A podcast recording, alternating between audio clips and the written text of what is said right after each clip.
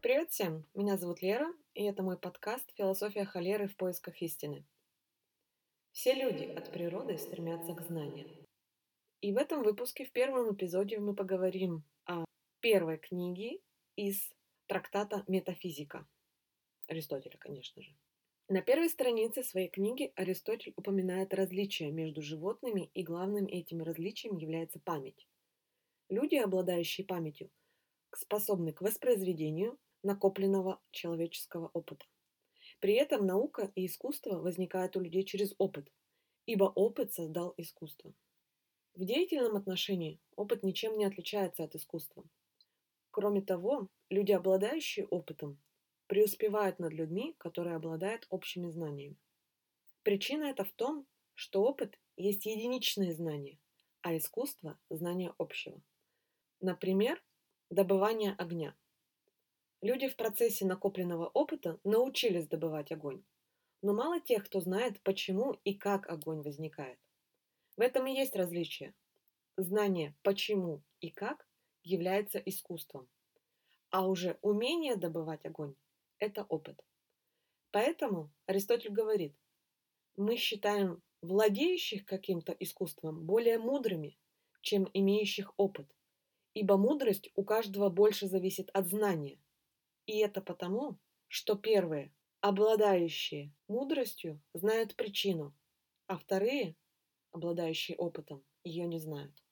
Здесь я бы с ним поспорила.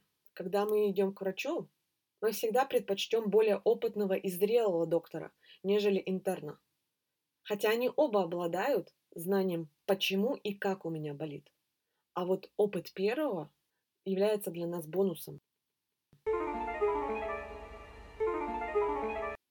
В своих рассуждениях Аристотель ставит целью показать, что мудрость занимается первыми причинами и началами.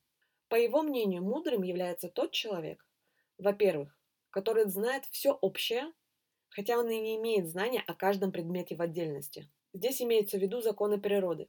Но в каждом законе есть свои исключения, которые изначально заметить не представляется возможным.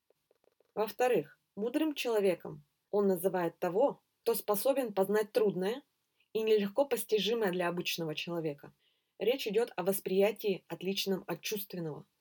Ведь любой способен воспринимать органами чувств, но не каждый может интерпретировать свои ощущения. В-третьих, более мудр тот, кто более точен и более способен научить выявлению причин. Тут как раз говорится о способности отвечать на вопросы, почему и как происходит наблюдаемое явление или предмет. В-четвертых, наука мудрости желательно ради себя самой и для познания самой себя, нежели для извлечения какой-либо пользы. И в-пятых, Мудрость главенствует, так как мудрому человеку должен повиноваться тот, кто менее мудр. То есть мудрый человек является наставником для другого. Из вышесказанного следует, что наибольшим знанием обладает тот, кто в наибольшей мере обладает знанием общего. Ибо это общее дальше всего находится от чувственного восприятия. И мудрец, познавая начало и причины этого общего, через них познает все остальное. Стремление познать эти начала и причины только ради избавления от незнания, а не ради пользы. На основании вышепоставленной цели, а именно познания начал и причин, Аристотель выделяет четыре первопричины. Я хочу дополнить эти первопричины вопросами, которые для меня кажутся более понятными и раскрывающими эти причины, которые я бы задавала каждой сущности и объекту исследования в отдельности. Дальше будет пример, я более подробно на нем остановлюсь, чтобы было понятнее. Итак, первой причиной Аристотель считает сущность или суть бытия. Я бы считала первой причиной ответы на вопрос «кто» или «что». Второй причиной он считает материю или субстрат, то есть ответ на вопрос – из чего состоит данная сущность. Третьей причиной – откуда начало движения, то есть вопрос «откуда?». Четвертой причиной ради чего или для чего началось движение. Соответствующий вопрос – для чего или чтобы что. Рассмотрим, например, создание моего подкаста. Суть бытия, то есть или кто, или что, это сама идея подкаста. Мысль о том, что я хочу создать подкаст. Это является первой причиной. Материя или субстрат? Из чего состоит подкаст? Из звуков или текста, который я произношу и записываю в микрофон прямо сейчас. Это является материей или субстратом подкаста. Третий вопрос. Третья первопричина. Откуда началось движение? Движение началось с момента записи этого подкаста, а именно написание сценария, создание логотипа, музыкального сопровождения и последующих шагов к его созданию. И последний, четвертый вопрос. Для чего? Чтобы что? А ответ – для того, чтобы создать подкаст, в котором я излагаю свои мысли о прочитанном. Надеюсь, этот пример более понятно объяснил, что вкладывается в четыре первопричины по Аристотелю. Далее Аристотель рассуждает о идеях первых философов, которые были до него и которые считали началом всего лишь материальное начало, то есть ответ на второй вопрос, из чего состоит данная сущность. Например, Фалес утверждал, что началом является вода. Анаксимен и Диоген считают, что это воздух. Гераклит – это огонь. Далее он рассуждает о переменах, что вызывает перемену субстрата, то есть материи. Например, как из воды может получиться воздух. Так Аристотель пытается найти ответ на вопрос, откуда начинается движение, то есть на третий вопрос. Своими рассуждениями Аристотель пытается понять, почему его предшественники брали в счет только одну причину общего, то есть материальную. Следующая группа философов уже пошла дальше. Они искали кроме субстрата и причину начала движения. Этими философами был Гесиод, Эмпидокл, Демокрит и пифагорейцы. Пифагорейцы, в свою очередь, считали математику основой всего и первопричиной, а числам давали большее значение и связь между существующими и возникающими вещами.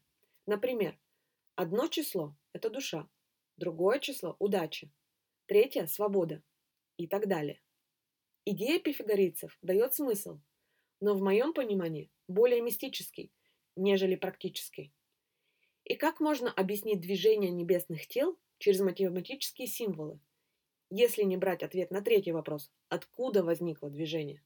После пифагорийцев появилось учение Платона, который, в отличие от пифагорийцев, считал, что вещи существуют через причастность, принадлежность к чему-либо. Кроме этого, Платон отмечает, что невозможно познать вещи через чувственное восприятие, ибо они всегда изменчивы. Действительно, сегодня я выспалась и воспринимаю дождь за окном положительно. А завтра у меня болит голова, и дождь меня раздражает. То есть, Платон нам говорит, что не следует полагаться только на чувственное восприятие, ибо мое отношение, мое чувственное восприятие всегда изменчиво. Кроме чувственно воспринимаемых объектов, существуют так называемые эйдосы, то подлинное, что дается в умопостижении, в отличие от чувственных восприятий. Не буду останавливаться на них подробно, так как хотела бы посвятить учению Платона отдельное рассуждение или отдельный подкаст. Вернемся к Аристотелю.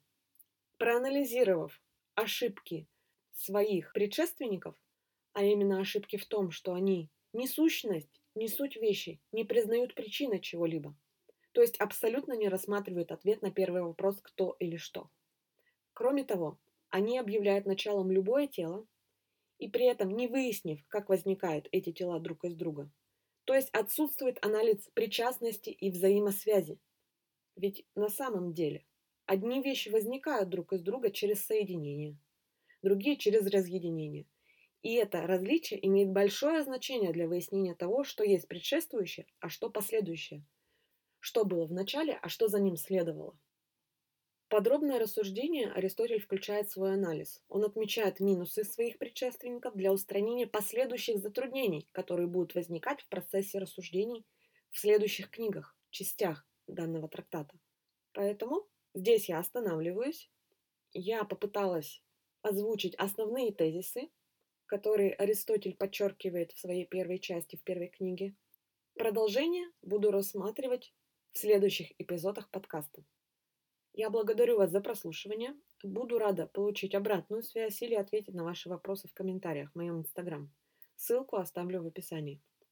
Также оставлю для вас свой телеграм-канал, если интересно узнать больше о жизни в Чехии и, в частности, в Праге. Там я стараюсь отмечать различия и особенности чешской культуры от русской культуры. Спасибо. С вами была Лера. И это первый эпизод. Не судите строго. Я постаралась вложить в него всю информацию как можно кратче, но в то же время, чтобы было понятно и полезно для вас. Спасибо. Желаю вам всего хорошего и услышимся в следующем эпизоде.